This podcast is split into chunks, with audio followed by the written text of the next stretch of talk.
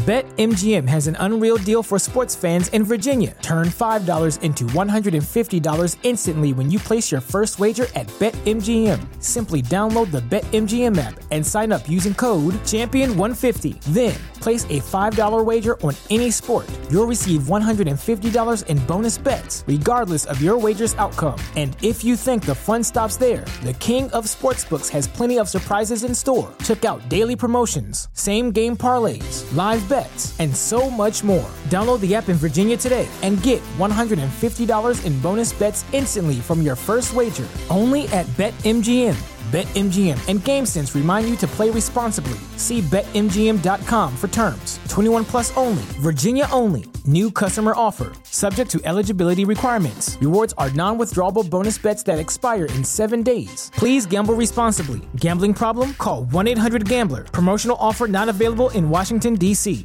This episode is brought to you by Harrah's Resort SoCal. Nestled against a rolling hillside and just down the road from Palomar Mountain, guests at Harrah's Resort SoCal can expect gorgeous views, friendly staff, available night and day to encourage everyone to have a great time. When I was there recently, I had a chance to dine at California's first and the nation's largest Hell's Kitchen. And it's true, the beef Wellington and sticky toffee dessert are great. The restaurant is inspired by the hit TV show and features a menu approved by the Michelin star celebrity chef Gordon Ramsay himself. Hope to see you all at Harrah's Resort SoCal in 2024. So I would posit to your listeners that is it really about keeping your money or giving money? Or is it really about you getting comfortable with the idea that government can be a solution if we put the right people, you know, in power and if we put people in power who are problem solvers, right? Who are not in it for themselves. The end goal is to put the people in power who can effectuate these solutions, right? So that we don't have to do that on our spare time. Welcome to The Vietnamese. I'm your host, Kenneth Nguyen. Being part of a culture of nearly 100 million Vietnamese people in the world today comes with a lot of pain, proud history, and privilege. Join me as I highlight and explore the Vietnamese experience from all over the world. Hey, Katie, how are you? I'm well. How are you? I'm well as well. I start every episode with uh, what does it mean to be Vietnamese to you today? Well, when I think about being Vietnamese, I of course think about my family and my heritage, right? And um, you know, I think about all the things that I grew up sort of learning about and loving about who I am. Um, but it's been a journey, and it's a journey about at first sort of this identity that's innate in you and how you look and your name and all that stuff.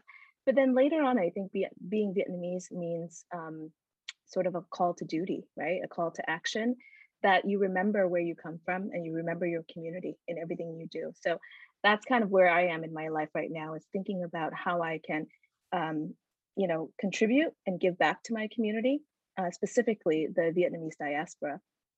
Interesting. Where where do you think that call of duty uh, comes from? Man, I tell you, like as a Vietnamese daughter, I think you're born with it. it's like a guilty complex, right? Like you're you are expected to be a dutiful child, you know, take care of your parents, uh, listen to them, um, make sure that you don't um, uh, bring shame to the family. um, but you know, outside of that, um, this sense of duty, meaning that you're part of this bigger community, you know, when I first came to the US with my family, we settled in New Orleans, Louisiana. So there wasn't a lot of us. And our little small community was really tight knit and we stuck together. And so I think being a part of a very strong family that was rooted in our heritage and then being a part of this like a resettlement you know program with a larger community where we didn't look like anybody mm-hmm. in our community really gave me that sense of you know like i'm part of something bigger than myself and this call to duty is really about um, sort of expanding uh, the opportunity set for our people and um, being able to to uh, define what community should be like uh, is like and what it could be what was it like growing in louisiana and how old were you when you got there I was just a toddler. I mean, I, you know, we uh, fled Vietnam just like every other family um, uh, after the fall of Saigon, of course, um, we made our way to the US uh, around 1979. And um, by way of Malaysia, we, we were in the refugee camps in Palau. And um, we had one distant cousin that sponsored us, and he actually lives in uh, New Orleans, Louisiana. We didn't even know where that was, you know, like you yeah. may have heard of LA or New York, and like, where is this town, New Orleans, Louisiana? So we ended up arriving there. Um, and at the time when we were um, resettled in New Orleans, we were re- we were resettled in a, a housing project in wow. uh, eastern New Orleans. Yeah, and it was primarily a, a black community. Um, and again, as I mentioned, there was only a few of us, and so our first impression of Louisiana um, was sort of this very strange culture.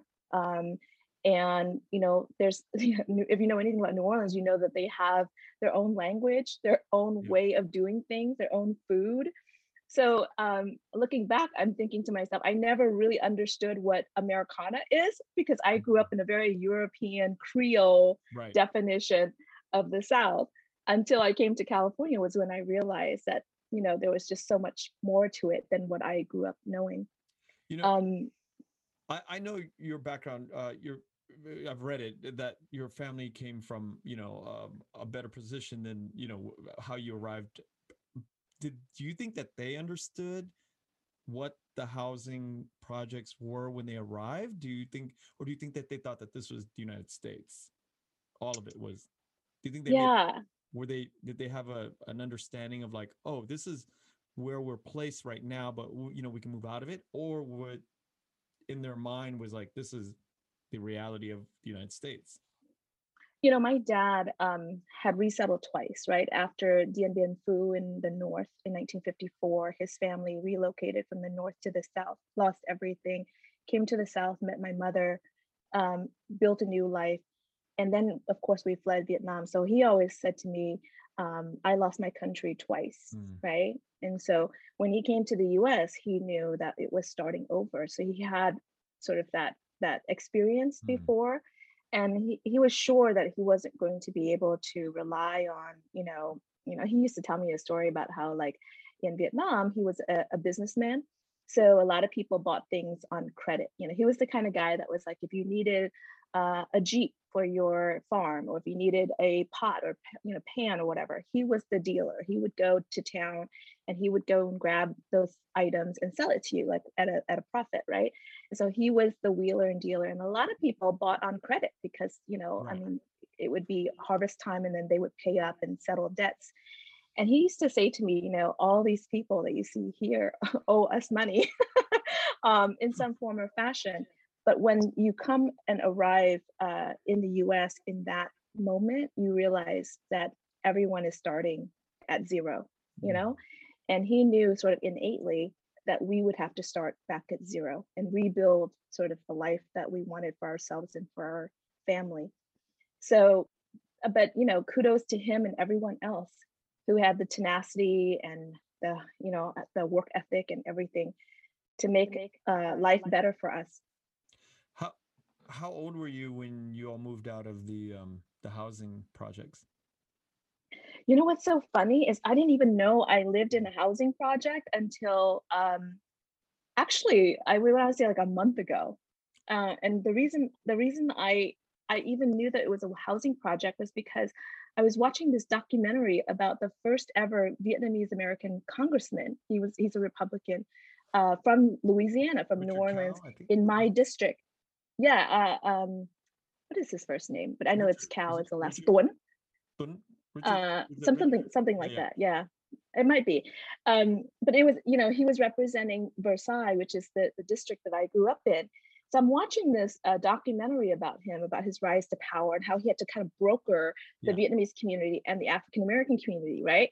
And then they were talking about how he like represented this the second district or whatever it was like a housing project and i'm thinking to myself oh my god that's where i grew up you know so in your mind just goes to show you in your mind you can have a perfectly well balanced childhood and not even know that you have gone without right? That you have lived Mm. in something less than, and that's a credit and testimony to my parents, right? For making us feel like we were never second class and that we had everything we needed in order to succeed in life.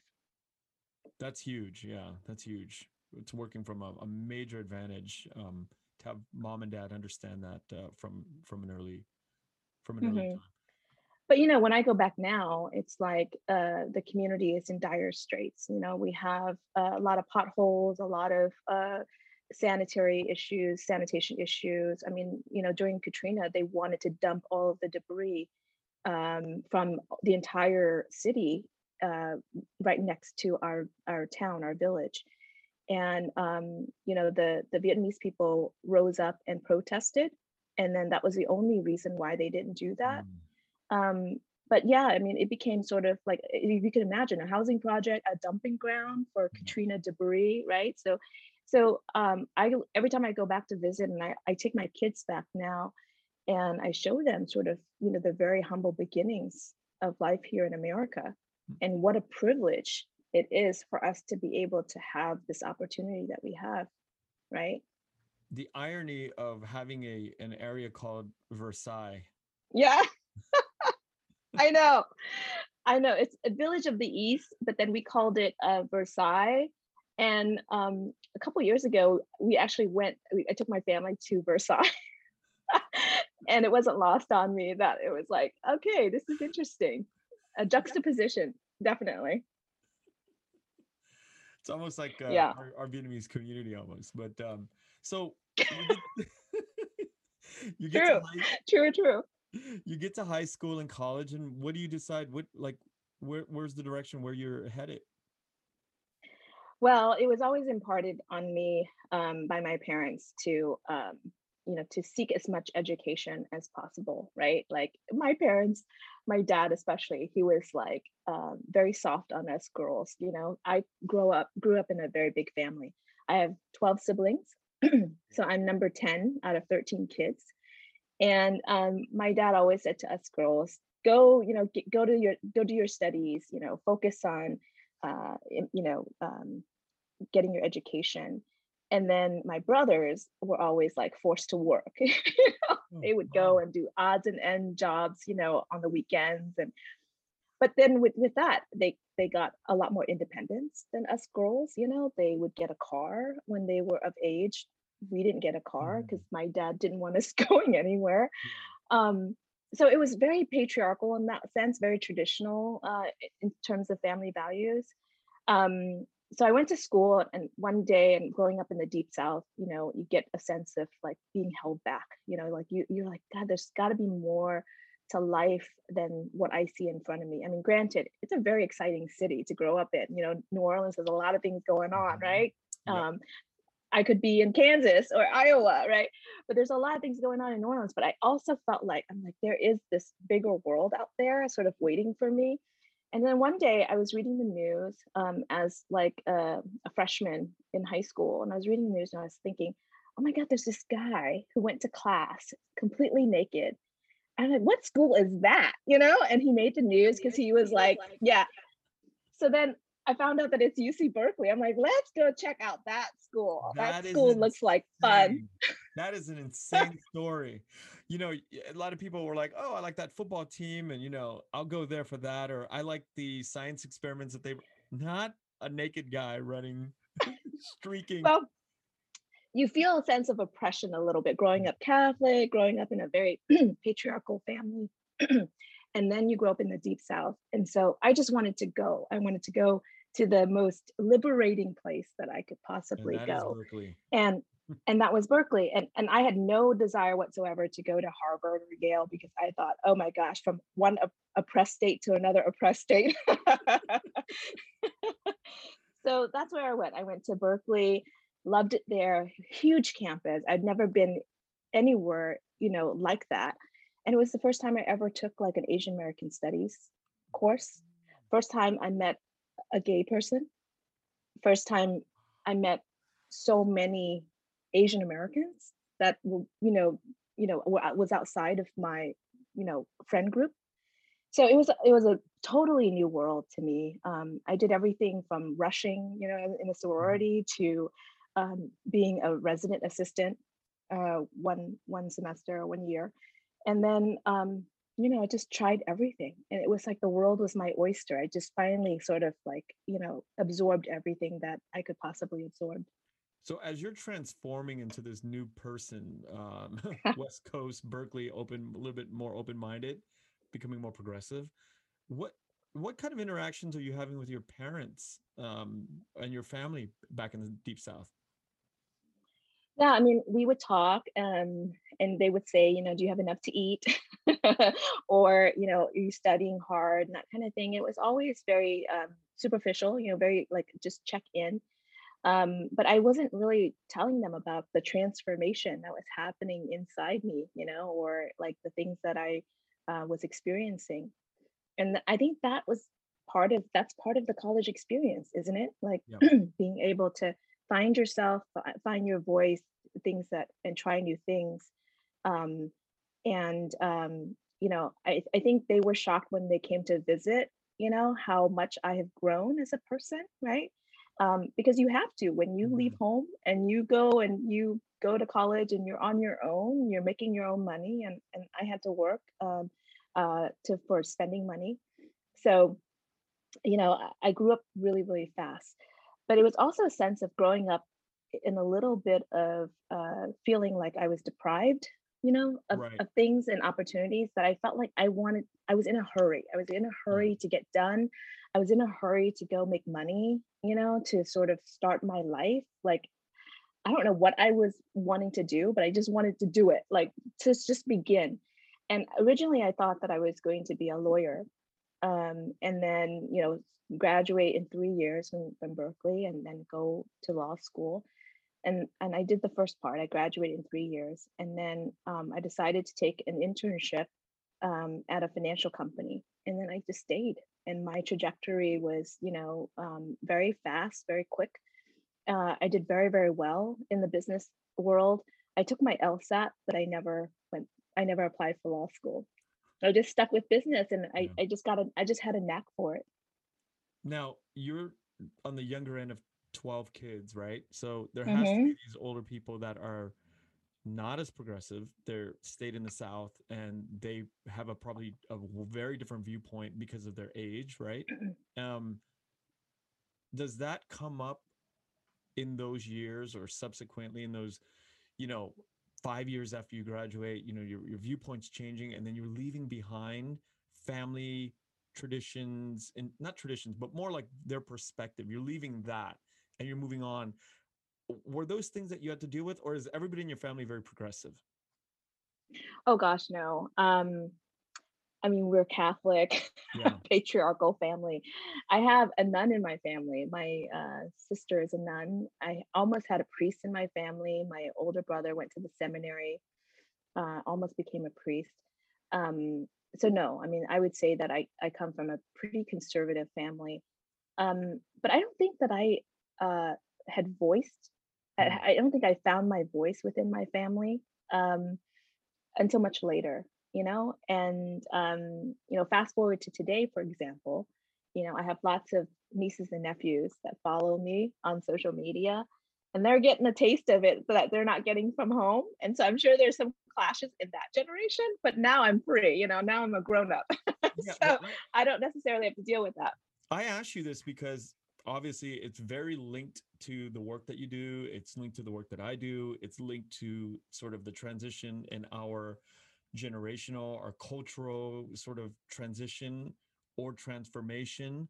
Um, and there's the polarization that that's taking place um, you know whether it's the computer algorithms or truth that people see and the difference that in the truth that people see the facts that people see. Um, you know how is that being sort of handled in your family today? You know with all the the older you know these there's 10 people that are above you in rank and are they seeing the world very differently from from the way you're seeing things? And how do you mitigate that when you all get together? Yeah i mean you know i um i have a very good relationship with all my siblings and um you know when you have 12 siblings that's a feat you know? I call myself kind of like a diplomat just mm-hmm. for for that for that success. Um but you know what i tend to do is i, I have a very um, i have a very understanding open mind uh you know uh, to them uh the way they think about sort of the way the economy should work for example you know they forget sometimes their life experience and how we started in the world right and then a lot of times i will say well if that program didn't exist mm. for us can you imagine where we would be today but not for the compassion and the generosity of the united states and all these various different programs that made our lives you know possible and set our kids up for success right so it's more of a conversation about empathy and um, remembering where we started uh, from, right?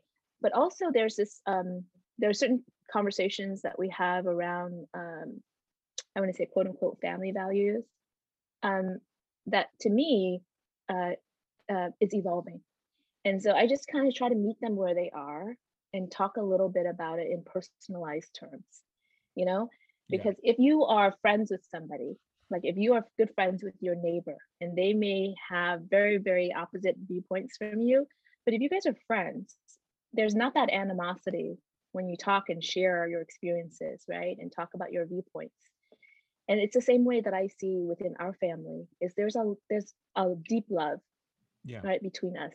So there's never this very contentious conversation about um, different viewpoints. It always it always comes from a, a, place of trying to understand the other person and trying to meet sort of somewhere in the middle.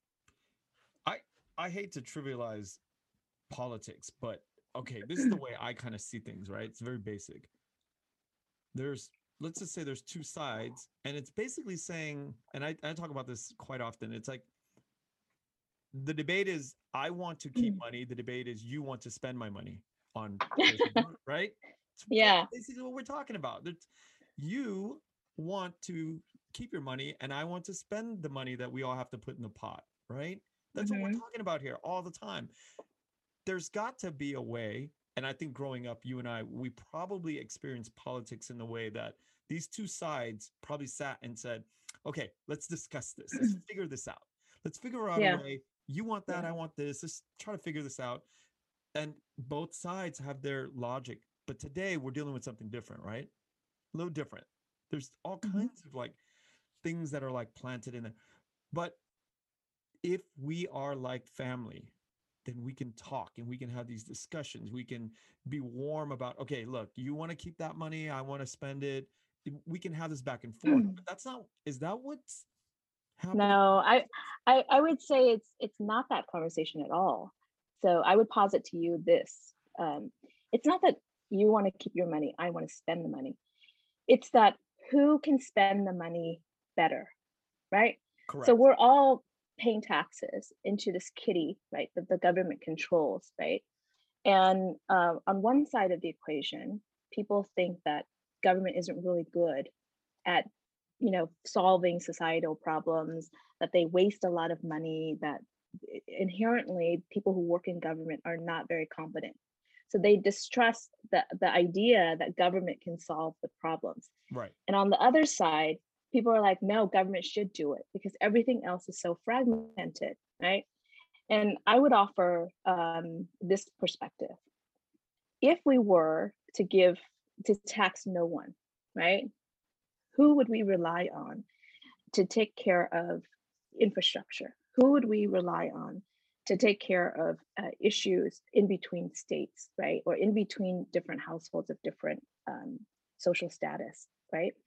There is an there is always an element of government. You know, uh, there's a reason that government exists, right. but ultimately, it's that last ten percent. You know, it's whether or not I tax you for that ten percent, or you keep that 10% so that you can do your own philanthropy, that you think you can do a better job than government can right? And I would say this in all the nonprofit work that I have been involved in, uh, I have never seen a more fragmented industry than nonprofits because what happens is you have different players, you have the donors, right, who come in and they've achieved a lot of success. and they in a way think that it sort of validates their knowledge and mm. their know-how and so they think they can solve the problem better than someone who's maybe had that lived experience have worked with this uh, clientele or in this mission work for a long time. And there's that push and pull and right. it becomes very fragmented because there are then pet projects then there's you know uh, this the nonprofit you know community for example. They have to literally beg for dollars every year right to survive to sustain themselves. So it's this power struggle that exists in the nonprofit community. It can never take the place of government. It can never be that centralized uh, force where it can solve problems on a massive scale. So i would posit to your listeners that is it really about keeping your money or giving money? Or is it really about you getting comfortable with the idea that government can be a solution? If we um, put the right people you know in power and if we put people in power who um, are problem solvers right who are not in it for themselves who are not egotistical narcissists yeah. and that's hard to find because you know yeah. naturally you know you don't get paid a lot uh, to be a, a, a politician so you have to get something out of it so it attracts you know a lot of narcissists but mm-hmm. um but that's that's that's the end goal the end goal is to put the people in power who can effectuate these solutions right so that we don't have to do that on our spare time it's very hard to do mm. and it's hard to do it you know in scale so you're going along making all this money in your early years right you're going and you're just trudging along making the money why at why jump into the fight? What what what what inspired you to kind of hop in and sh- go for the struggle? So it's a tough world. Oh world. yeah, it's it's a tough world. There's lots of you know bad people in this space. You know, I mean, there's bad people in business, right? They cheat right. you out of money as soon as you know you make that, the, the dollar. That makes sense though, right? Because you're really struggling for you know there's a tangible you know asset that you're fighting for, but this philanthropic or political work it's it's more vision you know it's intangible you can't really you know what makes somebody jump in the fight and and and go for your ideals. Yeah you know i was i was not you know i was not part of that world for a long time. I i focused on my business. I focused on um you know there's lots of challenges. I you know spent most of my career in the investment management space and that's a white dominated male industry right? And so even the things that I was doing, even the challenges I was overcoming, was already in some ways, you know, groundbreaking, right? Even though nobody knew about it, you know, it was just sort of like a, a private win. Um, but everything that I was doing in that space, every time that I would have a platform to speak about, you know, uh, any topic, it was somebody that they hadn't seen before. My face was not a common face, you know, in the industry. Um, so I took with me this um, I bear sort of this responsibility, right, of continuing that work. And at the time, I wasn't advocating for like world peace. I was just basically showing leadership in a different industry that hadn't seen somebody like me, you know? And so, in that way, I felt like, okay, so I worked so hard to get to this place, right? And I've gotten all this credibility for doing my professional work. Do I then just kind of sail into the sunset? Yeah or do I use this platform or use this opportunity um, to do something positive, you know, for the community? And so, of course, I, I, I chose the latter, and I really didn't. It wasn't really a um, a choice, you know. It was sort of like uh, something inherent in me told me that uh, it was my duty. You know, going back to kind of like how you were raised, right? It was like to to much uh, to people who where much is given much is expected, right, in return. And so I felt very blessed in life to uh, be able to achieve the things that I've been able to achieve. And I felt it was, you know, sort of um, inherent uh, in me and in my um, the way my the way I'm made up uh, to give back. And so I, I really felt like I had no choice. But but the way to do it was was was my, of my own making, right? Like how do you yeah. channel the intention of what you have, right? The purpose that you find yourself trying to fulfill in a positive way, in a constructive way, right? Yeah. You can be a disruptor, but you don't want to uh, set back the community, Right. right. You can you can innovate and bring new ideas, but at the same time, you have to be cognizant of the struggle that existed before you arrived Right. you have to pay homage to that right Yeah. because you're i'm blessed because somebody somewhere did the hard work that granted me the platform you know to achieve what i could achieve i need to honor that and i need to build sort of that next rung in that ladder right for the next generation when you say that there's a few things that you had accomplished that you broke ground um, in your investment uh, career what can you talk about that Yeah, I was very young when I first started my company. I was 27. And um, a couple years after I started my company, I, I started to uh, make a name for myself in the investment management world. And I was asked to be a speaker about, you know, this very um, this topic about non-performing loans. I mean, you know, who cares about that, right? But during the crash, uh, you know, during the crash of 2008, remember when Lehman Brothers kind of Yeah. fell apart? Um, it was a time where we felt that sort of the the world order, at least for Wall Street, was coming like coming apart at the at the uh, at the threads. And so the idea that I would be positioned uh, to make sense of the market, right, being able to uh, be successful in these trades, um, was really um, was really something that somebody of my age and somebody who looked like me uh, wasn't necessarily kind of like the, the the the the usual suspect. So I was asked to come and speak at the Milken Global Conference uh, in 2007. So two years after I started my company, and it was something that I was quite nervous about because the Milken Global Conference um, is sort of like the Davos of the West, right? So all those policymakers and politicians and smart people would go to Davos, Switzerland.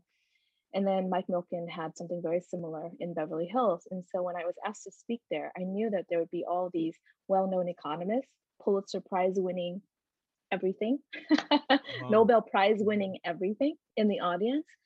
And I was asked to speak on this very like uh, sophisticated topic right so in that sense at you know at my age and somebody that looked like me Yeah. you know that was very groundbreaking And that was like a year or two before the collapse of non-performing loans, right? I mean, yeah so i was early yeah. um yeah i was early i was seeing the cracks in the market you know obviously with the real estate market at the time and we were starting to bring together a portfolio of these non-performing loans but we were so early that we were able to kind of have our pick they used to be able to give you a tranche give you a portfolio and you used to be able to pick the ones that you Mhm. wanted right out of the tranche and then later on when all hell broke loose and the collapse of the market they would just say no you got to take the whole tranche because we got to get this off our books so then we'd have to buy big tranches of non-performing loan portfolios Well- um, but yeah Wow. And what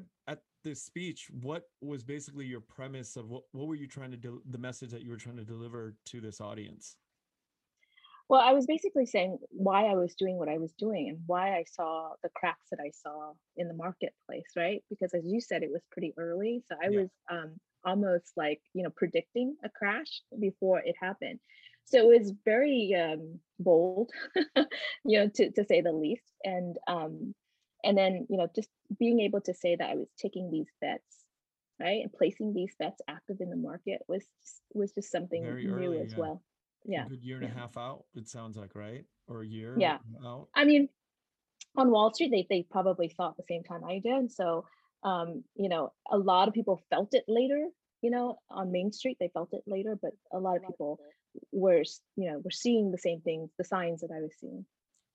And if you don't mind me asking further about it, like you see it, you see the trends. What is the your action with your company? What do you next because you saw that? Yeah. So what we knew what was happening was that these banks were buying these very inflated assets, right? And they were loaning um, money to these uh, inflated assets. And so we knew that there would be some kind of reconciliation, right? Some recalibration at some point. And so if you establish an early entry with these banks and say, hey, you know, I see that you're having some trouble with some of your uh, you know loans on your on your books you know? Maybe we can talk about uh, us taking on that loan so that you don't have to um, uh, get that loss you know you don't have to absorb that right, loss. Right. and so in the early days the banks were very accommodative because they didn't want to be embarrassed you know they didn't want to like be caught off guard and then all of a sudden have these bad loans on their balance sheet. So you know they would work with us and then we would like i said cherry pick the ones that we thought right. you know what? There's something here right? They have a substantial tenant or they had something going for them. Um, and then so we we just bet on the long term that we could ride this out right? So we picked like best assets. And so what would happen was is that um, when the market fell apart we were holding these loans um, and to some extent we knew that they were already non-performing so they right. were already uh, at risk um, so we went in and talked to the the various you know debt holders and worked it out. That's what they call it, a workout. So we worked out the terms, we adjusted it, and so we were able to um, you know um, ride out the the the the fallout. And then we were in a position of strength because before the market collapsed, you were able to get credit. You were able to you do all the things that you were able to do as soon as you know the market collapsed right. credit market froze yeah. and so everybody was in a sticky situation at that point. Um, but we had been performing loans we had good assets we had tenants who were happy and performing. So we you know we were set up for success and, and a place of strength so that we could go in and then buy other distressed assets. And then what you do at that time is you you know you work through it you try to figure out different strategies to keep everybody um, uh, you know, in their loans. And um, I mean, it's it's a complicated process, which I'm not doing it justice right now. But no, I, I, think um, you're doing it a lot of justice. I okay. I, I'm I'm again, I'm a layman and I understand it clearly. So you're doing a great job explaining it. Okay. Um, and I, you know, you you've made a very complex uh, subject very simple for me to understand. So I mm-hmm. appreciate that. So you go on this career traje- trajectory and at some point you're like, okay, um, I want to get into the political side of of of the philanthropic work. Do you open or Google or you have a mentor that appears magically? Like, how do you transition from one thing over to the next? Yeah, I mean, I wasn't. It wasn't like it was cold, a cold entry right into mm-hmm. politics. Sort of like I was in business, and then all of a sudden I went into politics because uh, with business, there's always some element of politics you know? In fact i remember when i was um, at that same conference a couple years later i was invited to this meeting with uh, al gore and he had started a, a company called um, uh, generation investment management. And i was in a room with like 10 people and Sumner Redstone was there, of Viacom, and other people were there, like really big wigs, you know, in in LA. And so sitting here right across from Al Gore, and mind you, I, I, wasn't a fan of Al Gore. I, I, you know don't really know that much about him, but I always felt that he was pretty, like I don't know, pretty um, non-personable. You know, like kind of stale. You know, right. and didn't have a lot of personality. And I didn't really understand why he was sort of the chosen one in the party. You know, the one that would be the the standard bearer. Anyway, so I'm sitting across from him uh, in this conference room and I'm mesmerized. You know, he had these like bright blue eyes. He was talking as if he was talking just directly to me. And I found myself really drawn into what he was saying, you know, and and I thought, gosh, you know, this is this is his magic. This is what didn't mm-hmm. convey on the TV, but when you're in the room with these politicians, they have that je ne sais quoi, right? right they have right. that something. Yeah. So um so then I, you know, I, I continued to have dialogue with him and his team, and then um, met other people in the process and sort of just got warmed up to the idea. Uh, fast forward to um, Wait, can I stop you? Another. What, oh yeah. What did, you, what did, you, have to say to Al Gore? You just roll up to him and say, "Hey, uh, I got these climate ideas." I mean, what what was the topic? No, actually, you know, he came to the conference and he unveiled his um, movie before it became a movie, The Inconvenient Truth. So he gave us a preview of his movie, and uh, his company, um, Generation Investment Management, was making investments based on an ESG, like an impact investing um, platform, right? Before it became sort of a big thing, a common right. thing. And so, um, you know, I, we just talked shop. We just talked investments. We talked markets. We talked about, you know, different strategies he was seeing. And at the time, he was, you know, uh, jetting around on his uh, private jet, but buying carbon neutral credits, you know, to offset his his jet setting ways. And it, all of that was brand new at the time, right? And so it was just kind of interesting conversation looking back. Um, but yeah, I mean, you know, a lot of I think a lot of politicians end up in you know in the investment management world, at what either as like an advisor or you know some something, uh, and particularly the ones that um, work in the Treasury Department, right? Mm, um, right. So so I I was around a lot of them, in fact, but I wasn't um, I wasn't pulled into the uh, philosophical conversation. We were talking shop. You know, every time right, we got right. together, we are talking shop. We weren't talking about like, what are your politics? What what's what are my politics? You know, we weren't talking about any of that, and it didn't really occur to me that that was a meaningful conversation. Because quite frankly, I was sort of jaded. I was, you know, I would go into these meetings going, they are going to say anything, you know, to me, and it may not even be the truth. Right. They're just going to say anything that I want to hear, you know. So I was pretty jaded uh, against politicians. But one night I attended a dinner uh, that my girlfriend um, uh, invited me to. And she strategically sat me at the end of the table, this long table, I'll never forget it. On one end was Debbie Wasserman Schultz, who was the chairman of the DNC that year. And on the other end was Congresswoman Karen Bass, who is a well known Congresswoman even today, you know, uh, in LA. So then halfway through the meal, they would swap, you know. So I got access to both hmm. speakers that night. And it was Congresswoman Bass who looked at me in the eyes and was like, What are you doing to elevate women, you know, in your company?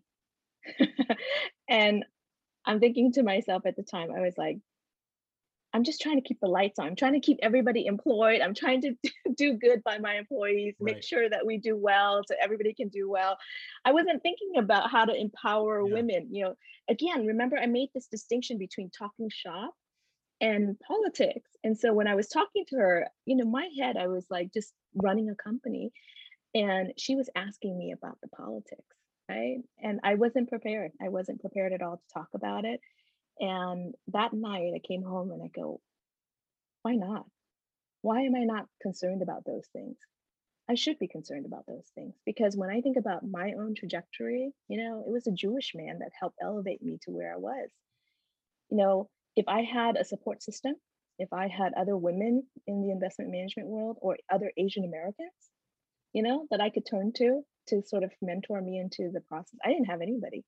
But you um, could have um easily answered, I'm not saying out and open, but you could have easily answered in your head, like, why does it even matter? Who, who cares? Right? Like, there's people who go on living, you get a question like that, and you just keep on moving. You're like, doesn't matter.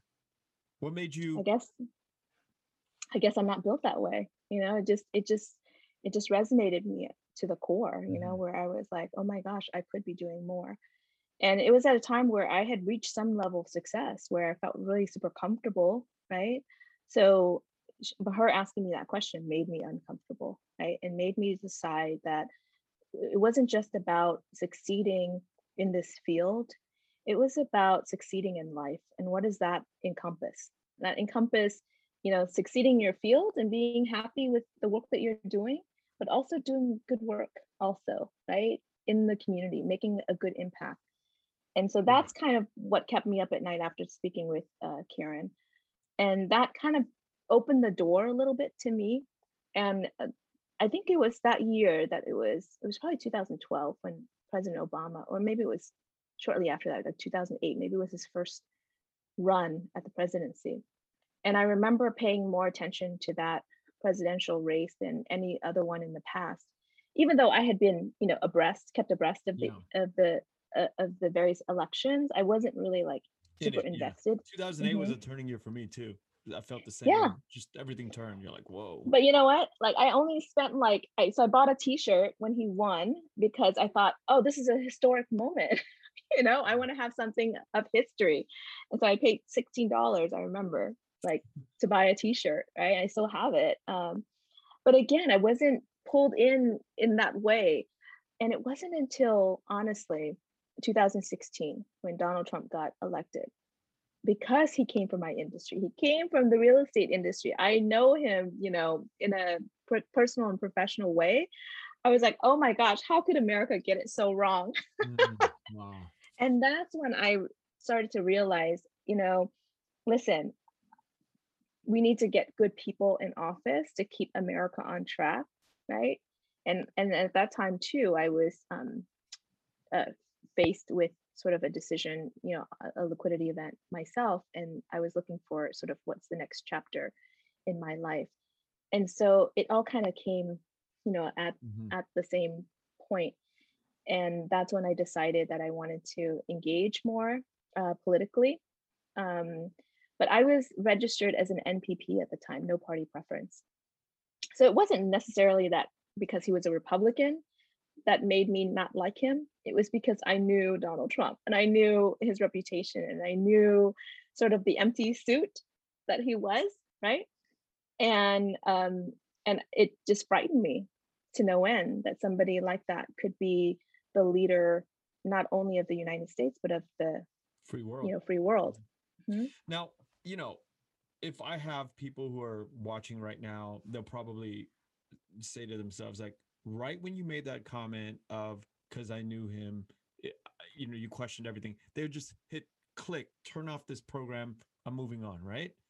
And that's sort of like where we are with the political discourse in the in in, in the US today. Like, here's somebody you that have had real life experience with somebody like Donald Trump mm-hmm. and you're actually able to say from your experience what and i haven't even asked you you know what your experience why would you make a comment like that? But you are actually in that space where you've actually experienced him.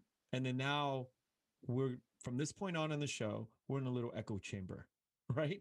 We're just talking to people who want to hear what we want to hear mm-hmm. right and how do we get beyond that now? Because yeah.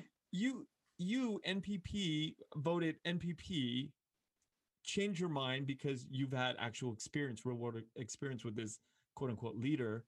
Now he's president free world. But now people now from this point in watching you and I interact, they're like, okay, I'm done. It's it's time to move on. My question always is how do we engage people from this point on the conver- in the conversation forward to kind of I don't know if the word entice is the word, but how do we get people to keep dialoguing with us and talking and hearing and listening and kind of, you know, banging around with the truth of this, of the facts? And how do we get people engaged in this sort of stuff anymore? Yeah, I, I think people need to move away from being pro Trump and anti Trump. I think that is sort of the defining line uh, in the political discourse today anything related to Trump. You know, you're either on one end of the spectrum or on the other.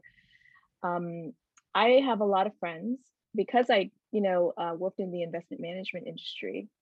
Lots of conservatives, you know, in that space, uh, but also, you know, uh, lots of progressives too. But I would say the progressives were more moderate, right? Just because um, the dialogue that we have, you know, in terms of the economy, right, is really is really the the calibrating factor right? Yeah. some people may believe human rights should be afforded to everyone you know civil rights should be um, uh, you know a commonplace right? It should be a sort of a god-given right mm, right? But the dollar and I think, metric is what mm-hmm, you're saying. Yeah. it is. It is. It's the economy and it's how we talk about the economy. So when people talk to me they don't necessarily when i talk about the economy i don't necessarily portray myself as um, uh, anti-Trump or pro-Trump.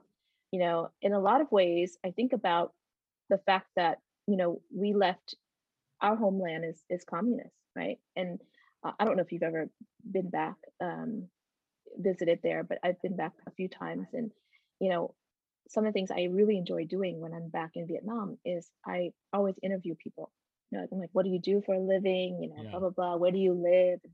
Stuff like that and one of the things they always say to me is like in order for us to uh, achieve the american dream that you guys have the opportunity to achieve we actually have to have an American partner because a lot of our assets um, are, you know, sort of um, not ours. You know, we don't have the rights to, right, in the way that um, Americans have rights to their property, to their assets, that kind of thing. And when you listen to that, you realize that we have a very unique structure here in America where it's based on this idea of capitalism that doesn't exist everywhere else, right? right? But we have it here. In a lot of ways, the, the rich and the wealthy and the powerful have tilted the scale, right? So that they make the rules that benefit them, right? And yes, we should recalibrate, we should change the rules. But if we talk about the issues and our values, rather than talk about whether you're pro or anti Trump, that makes all the difference in the world, right? So I only mentioned him one time, but I'm not going to mention him anymore yeah. because he embodies a set of values that I don't agree with, right? But uh, I would implore your audience and your listeners to think about what it is that they believe in, not in a figurehead like like Donald Trump or you know or Joe Biden. They're just sort of a, a manifestation right. of your set of values.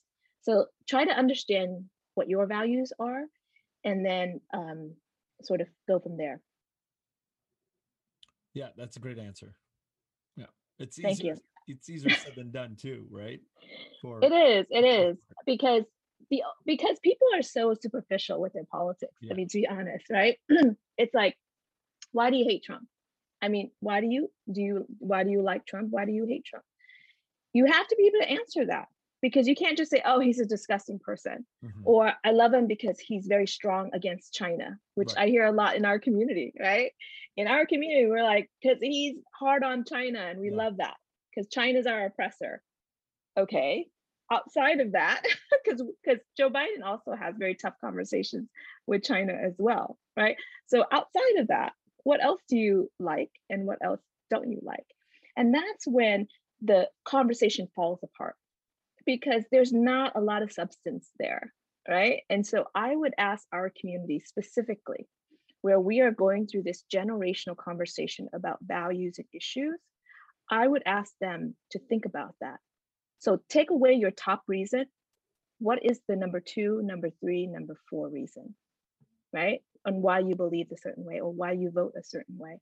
And that's when you sort of get to the meat of okay, is there some value here that I can articulate right. that I can make more clear? Or, you know, is there some kind of exchange that I can have with you? So 2016 happens and then rose into 2018 and then by 2019 there's press on um, what you've started uh, asian american rising right that's 2019 i started seeing mm-hmm. articles and press stuff on on around that time so what what happens between the time that Trump gets um, into office and then what's your journey to doing the work that you do today? Yeah. So initially, when I um, when 2016 happened, and I thought, okay, I want to engage politically. Um, I initially found a home with other women, you know, because um, you go to what you know right i was um, hanging around certain friends who was who were feeling the same way and so i connected with them in that way and so it became kind of like fun right to do that as a, yeah. as a side and sort of like instead of having this other hobby we were you know politically engaged but somewhere in the middle between after the midterms in 2018 uh, you know i someone tapped me on the shoulder and said what about the asian american community and I said to myself, well, what about the Asian American community, right? Like, can't we just be all encompassing? Like, if I'm working with women, I can work with Asian American women, you know? But there were very, very specific issues in our community. And then now, particularly in the Vietnamese American community, right? That needs uh, development, that needs people like us, you know, opening doors to different hard conversations and it can't be done by like the DNC or the RNC or white people necessarily. It has to be from within the community. Right. And so that's when I realized I said, well, there is a space where there's a void and there's a big need in our community. And maybe, you know, I can contribute positively in that space. And lo and behold, it, within Orange County, um, um, that uh, there wasn't a, another group that was doing just that, right? And so I felt that um, we could be the catalyst for those conversations, but I wanted to do it in a very specific way. I wanted to do it in a nonpartisan way. I wanted to do it in a way that was very civil, that I wanted to bring people into the dialogue without intimidating them. Yeah. I also didn't want political activation to mean protests. Because, you know, like we come from a country where you protest, you might end up in jail. Yeah, yeah, yeah. you know, and so our first instinct isn't necessarily to go and protest because we don't feel pretty secure about that, Right. right? So I wanted to disentangle the idea of political activism with, you know, marches and protests. I wanted to just bring people into the fold. And whether they are super mature in their philosophy, the political philosophy, or they're just beginning. I wanted to have a home that was a safe harbor for all of those people, right? And so that's what Asian Americans Rising is about. It's about, you know, providing that platform for people to engage so that we can meet them where they are. They will read things passively. I have a lot of passive members who will just read stuff, never comment, but then they'll say something to me like, you know, six months down the road, oh, I, I remember this particular thing that was said. And I know that they're engaging, but they're just not actively engaging. But I know that we're reaching people, right? And it's offering that safe harbor. It's really the most important thing right now as we're trying to find our voice, right? And as we're trying to figure out who we are, independent of our parents, right? Because a lot of our young mm-hmm. people are, are seeing themselves on an opposite playing field, you know, as the, the playing field that their parents arrived, you know, when, when we got here initially. And so things have changed a lot. Well, how do you um because I was like trying to wrap my mind around the description of nonpartisan, right? In Yeah. Asian American Rising. I get it Mhm. from a sort of like a 30,000 foot view, like, okay, it's Asian American Rising, not Democrat or Republican Asian American Rising. It's general, it's an umbrella Asian American Rising. But then how do you can how can you get away with saying nonpartisan because we're going to have to pick a team to play on, right? Or how does this work? Yeah. Well, we try not to um, we try not to champion candidates because in my mind, candidates are not the answer. The people are the answer. We are the ones empowering those candidates, right, to do and be accountable to us. So it was a voter engagement exercise as opposed to a candidate endorsing platform. So when you put all your eggs in one candidate, and be it that they are Republican or Democrat, you tend to find yourself having to like follow through, right? And agree with everything they say and everything they do, and you have to kind of mm-hmm. defend them. And Yeah. that's how tribalism happens. And that's where people dig in and say, no, no, no, my guy is the good guy, your guy is the bad guy, right? But if we're just empowering voters to explore kind of what their values are, and we remove that part of politics where you have to be pro candidate or anti candidate, you can then like certain things about this candidate and then like other things about this other candidate, right? And then you're able to sort of form your ideology on your own terms.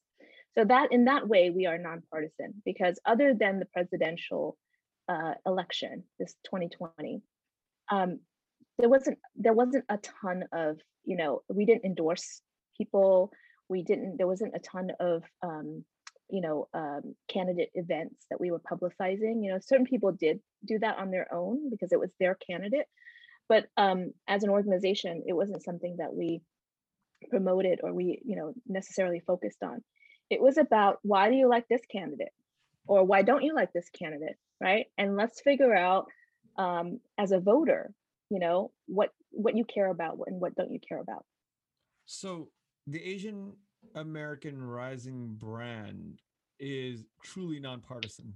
It sounds like, Mhm. right? yeah sort of i mean like- we're progressive so i have to say that we do say that we're progressive um, but what you'll find is that there's a lot of room in that definition of progressive, right?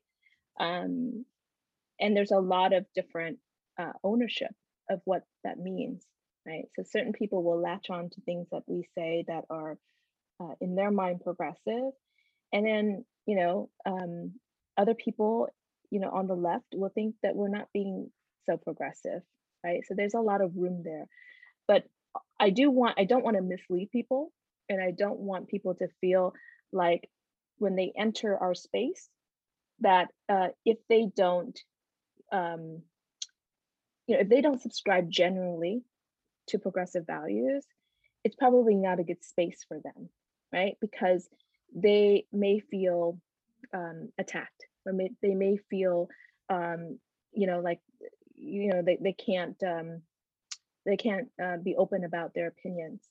And that might sound like contradictory to what Yeah, i just I said just earlier about the exploration Yeah. yeah. But but there's a sense of i'm carving out space for those people that are leaning one way to sort of discover exactly why they're progressive or what how far out in the spectrum they are right? Um, we could do something where it's completely nonpartisan and we invite in both sides but what ends up happening like you just said is that people talk at each other Yeah. at that point. You're not developing ideas at that point, right? You're just sort of like um, pitting one group against another and having people dig in. I can imagine even in the space of progressive that there Mhm. is extremes that are happening on, you know, right? Oh yeah, Just Oh, yeah. that space. But do Yeah. you get people from the other side coming in and sort of saying, "All right, I want to sit down and have dialogue or is it mostly the spectrums of within the progressive space? yeah. I mean, you know, certainly we we don't have conversations with people who are you know racist, right? Who uh, come on the space and uh, fundamentally disagree with Asian Americans having a space, right? So we we obviously don't invite uh, those people in. So to a certain extent, we are already sort of um, defining the the minimum Parameters. requirements. Yeah, yeah. Um, but outside of that, I think there's a lot of room for people to voice their opinions and their uh, philosophy, and we try not to, um, you know, manage that. We try to leave, an, you know, a lot of space for people to uh, to express themselves. Um, you know what what our philosophy has always been is that um, you know if you have an open mind if you're curious about where you are in the political spectrum you're going to fi- define yourself first as a progressive or a conservative right and then that will then direct you to the door that you want to enter Right. and we we want to be very explicit about that because we don't want to mislead people we don't want pe- to turn people away from political engagement so at a bare minimum we tell them that we're the progressive door but after that there's you know no other parameters that we put on Right. That's fair. It's fair game. Mhm. Yeah. Yeah. So we're nonpartisan here, but we are open to the more progressive sort of like the that dialogue, that direction. Mhm. Um, mhm. and then we can just take it from there and debate and have dialogue. yeah but you know we make the distinction that we're not a democratic organization right? Right. because when you put yourself out there and you hang the shingle that you're a democratic organization then actually in your bylaws you're supposed to stand for everything the party stands for you're not supposed to deviate so in a way that's how tribe tribes are formed right yeah and so by by saying that we're progressive and not democratic we're making that very subtle distinction right that we are not always going to be aligned 100% with one party So you've been around for what, two years now? hmm Two, three years or two, you know, what is your day to day at this organization? Like you lead it, you started it, uh, right? And what's your day to day? What do what is your directive? What's your agenda for the like every day? What do you going in, you know, what's what's your job like description like? oh you know it's it's one thing that i do among a lot of things that uh, that i do um, i started a company called g3 ventures which is basically three different silos we have the impact investment silo which i still do because i come Mhm. from that space right um, we have uh, community advocacy um, which is part of Asian Americans Rising, where that portfolio belongs. And then we have um, what I call innovative philanthropy.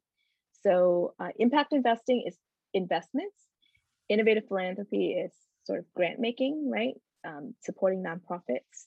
Um, and then community advocacy is that piece where we can do political engagement.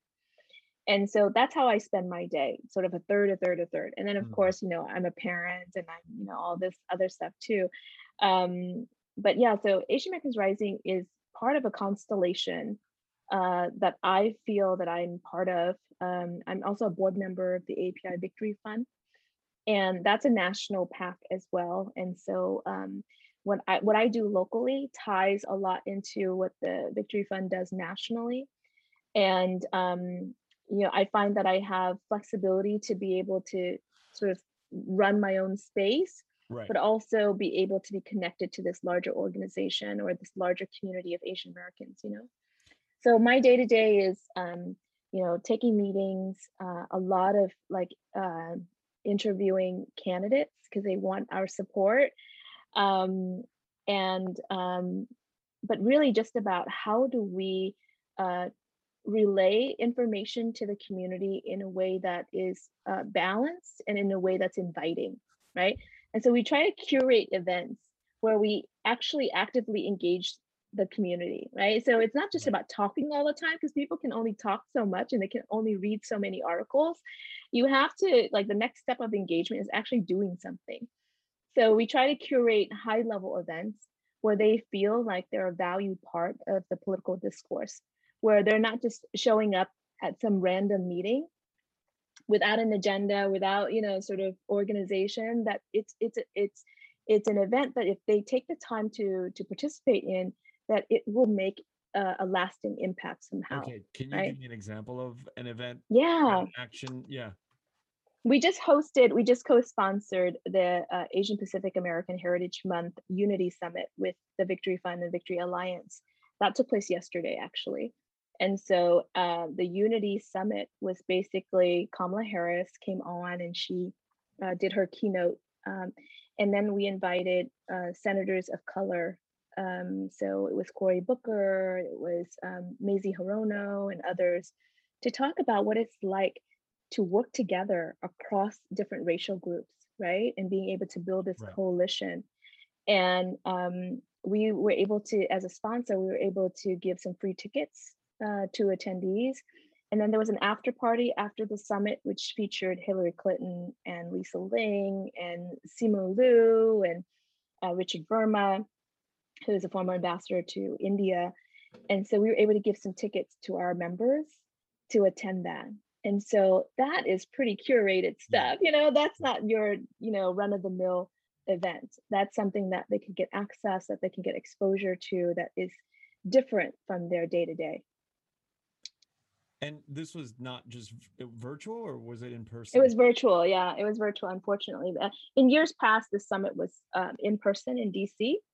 Um, but this year, because it was virtual, we were able to offer this, you know, to members, longstanding members, but also uh, to people who were like just curious, who are on our page, and you know, just just because of the anti-Asian hate that's going around, newly activated, you know, Asian Americans in our community. And we just kind of offered it on a first come first serve basis so that everybody has an equal shot at being able to participate. How do you get funding for your organization excuse me. Um, uh, i mainly fund it um, and then we also uh, from time to time get you know donations from other people to support it. Um, you know i'm i'm in a position where uh, i can you know self-sustain the organization um, and by doing so i feel like you know i have this duty to always be an asset to the community right? And to yeah. be um, uh, a resource uh, to the community in a way that maybe other grassroots organizations may not be able to um, to achieve so in that way I, I don't like asking for money from people i feel like as long as i can sustain it um, you know, I will always offer it as a community resource. Well, that's a big, um, that's big shoes to fill, right? I mean, I very admirable. It's like putting your really putting your money where your mouth is. Yeah, it is because um, you know I take responsibility for um, the things that go on and the, the events and the uh, organizations that we promote uh, on that page. Uh, and oftentimes we will connect with other organizations doing very similar work. And you know what I have learned in my life is that I don't have the I don't have to be the end all be all. I can be a conduit, you know, and there are other people that exist that can do a really really good job and they have done a really really good job for a long time. And what we should do is use our resources so that we connect people to sort of where it's the best fit uh, as opposed to trying to cannibalize the effort right, right? take away from yeah. what they're currently doing so I, I don't believe in that at all and so in a lot of ways i feel like i'm a navigator you know you come to me you're like i'm interested in this and then i help you sort of catapult you in the right direction what are the the near term goals like a one year thing and a 10 year you know if you could put it on a graphic you're like okay if i could accomplish this in the next 12 months i've accomplished what i've set out to do and then maybe a five and a 10 year like what what kind of vision yeah. does that entail well you know one thing that we're working on right now is um, collectively be you know part of this uh, asian american constellation where we're working together as a community to achieve common goals. Um, and one thing that we just kicked off yesterday was this a, this idea of an aapi think tank. So you know we all have felt the angst of this year right? Our seeing our elders um, being harassed and being threatened and brutalized sometimes. And it's really touched us uh, you know struck, struck a chord in all of us and i've seen activism in our community that i've never seen before right. you know in the even in the short time that i've been doing this right? Like it was really hard to get asians engaged and then all of a sudden you know you see a lot of people sort of coming out um, uh, you know and being engaged. And what i'd like to see is this energy being mobilized in a way that creates lasting impact. And the only way to do that really when it comes to politics is through policies, right? And so this think tank hopefully will be the genesis of where you take this energy, this newbound energy, and put together people with lived experience in our diaspora, connect them with um, uh, you know really really smart people who do policy making for a living, right? And right. then create a set of recommendations that we can then push on to you know all the different levels of government and then once they enact it then you have a system a structure for change to occur right? So i, I would like to see that um, you know take off in the next couple of years. That's where i would be focusing a lot of my time and energy. Um, but in a five year ten year um, uh, framework i would love to see a national asian american museum. Um, you know we're talking about adding curriculum uh, to k through 12 um, schools to to include our history, our community history into ethnic studies.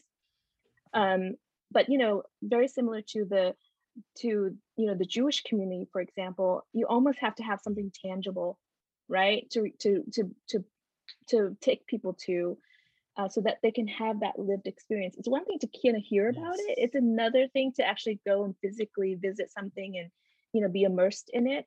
So I'd love to see a National Asian American Museum uh, take root, you know, somewhere in DC, probably on the National Mall somewhere. Um, and collectively, as an as a community, I would like to see us, you know, support that. Um, but for the Vietnamese community in particular, um, we we have not done, you know, we have been here for 40 years, right, since the first arrival of uh, the post-war refugees. 45 and, years, but who's counting? there you go. That, see, uh, um, but I'm um, 45, and you know, I was like born here the first wave, so yeah, it's yeah. Believe it. Used to be oh, 30, no. it was like 35, I know. 40. Now it's 45. Dang it! Yeah, 50 here but, soon. Yeah. Well, when we reach that mark, you know, you have to yeah. think about. It. I'm like, what what what are we trying to accomplish as a community, right? Like, what can we do? to set the next generation up for success, right? So our family struggled, they survived, you know, and it's our turn now to ensure that the next generation truly thrive, right, in this community, in this um, uh, new homeland of ours.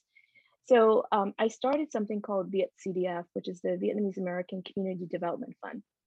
And what it is, is it's a community development corporation that will make investments in the Vietnamese community, whether it's housing or um, employment opportunities or trainings or education, things like that, to really supplement the infrastructure of Little Saigon and places like that.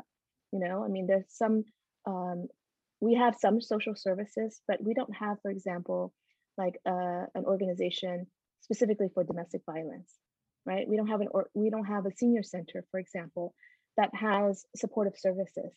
Our our seniors are either living with us, you yeah. know, or they're off on their own and they're not connected to services that they need in order to thrive as seniors, right? And whereas, you know, the white community, the mainstream community have those places, we don't have that. So we sorely lack a lot of infrastructure. And I think it's about time that we start thinking about how to build that infrastructure for our community and really getting hopefully some of this infrastructure money to help support that. Katie, you know how I know you're the real deal? Why? You answer these concrete, you answer with concrete answers. Like mm. I asked you about, you know, your vision, your short-term, long-term vision, and even going as far as the C- CDF, I think you said the, mm-hmm. all of these are concrete plans that are actionable and they're practical applications of theory, right? That you have thought about and said this is going to better um, Asian Americans, um, and you put it into um, you put it into sort of this. The thought goes into words, and the words become these actions, and you're bringing people together. It's amazing, and um, you're offering a pipeline of sort of this pipeline of thoughts of how to improve the Asian American experience in America. And I, you know, I stand definitely behind that. And oh, yeah, I mean, it's not a partisan issue, right? Mm-mm. It's, not, not a partisan issue. It's not. It's it, it's about how you know we all at a very human level want to see each other succeed, do better. Yeah. Do better. You know, that's like our innate goal for our kids, right? Is I want you to live a better life. I want you to have it all, right?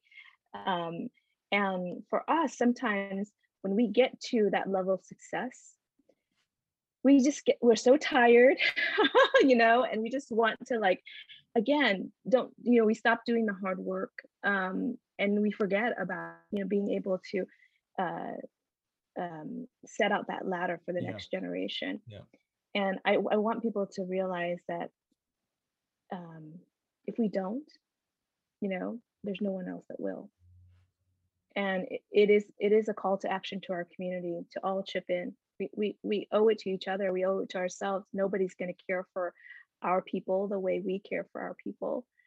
And so, you know, I, I ask all the people who have achieved any kind of modicum of success to think about that. Yeah. And if your talent is not to roll up your sleeves and get this work done, be an architect for change, you know, be a donor.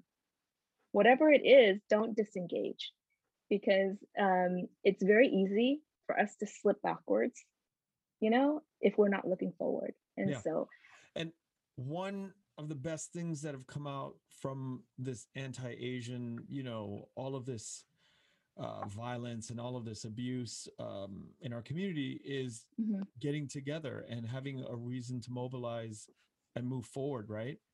Yeah.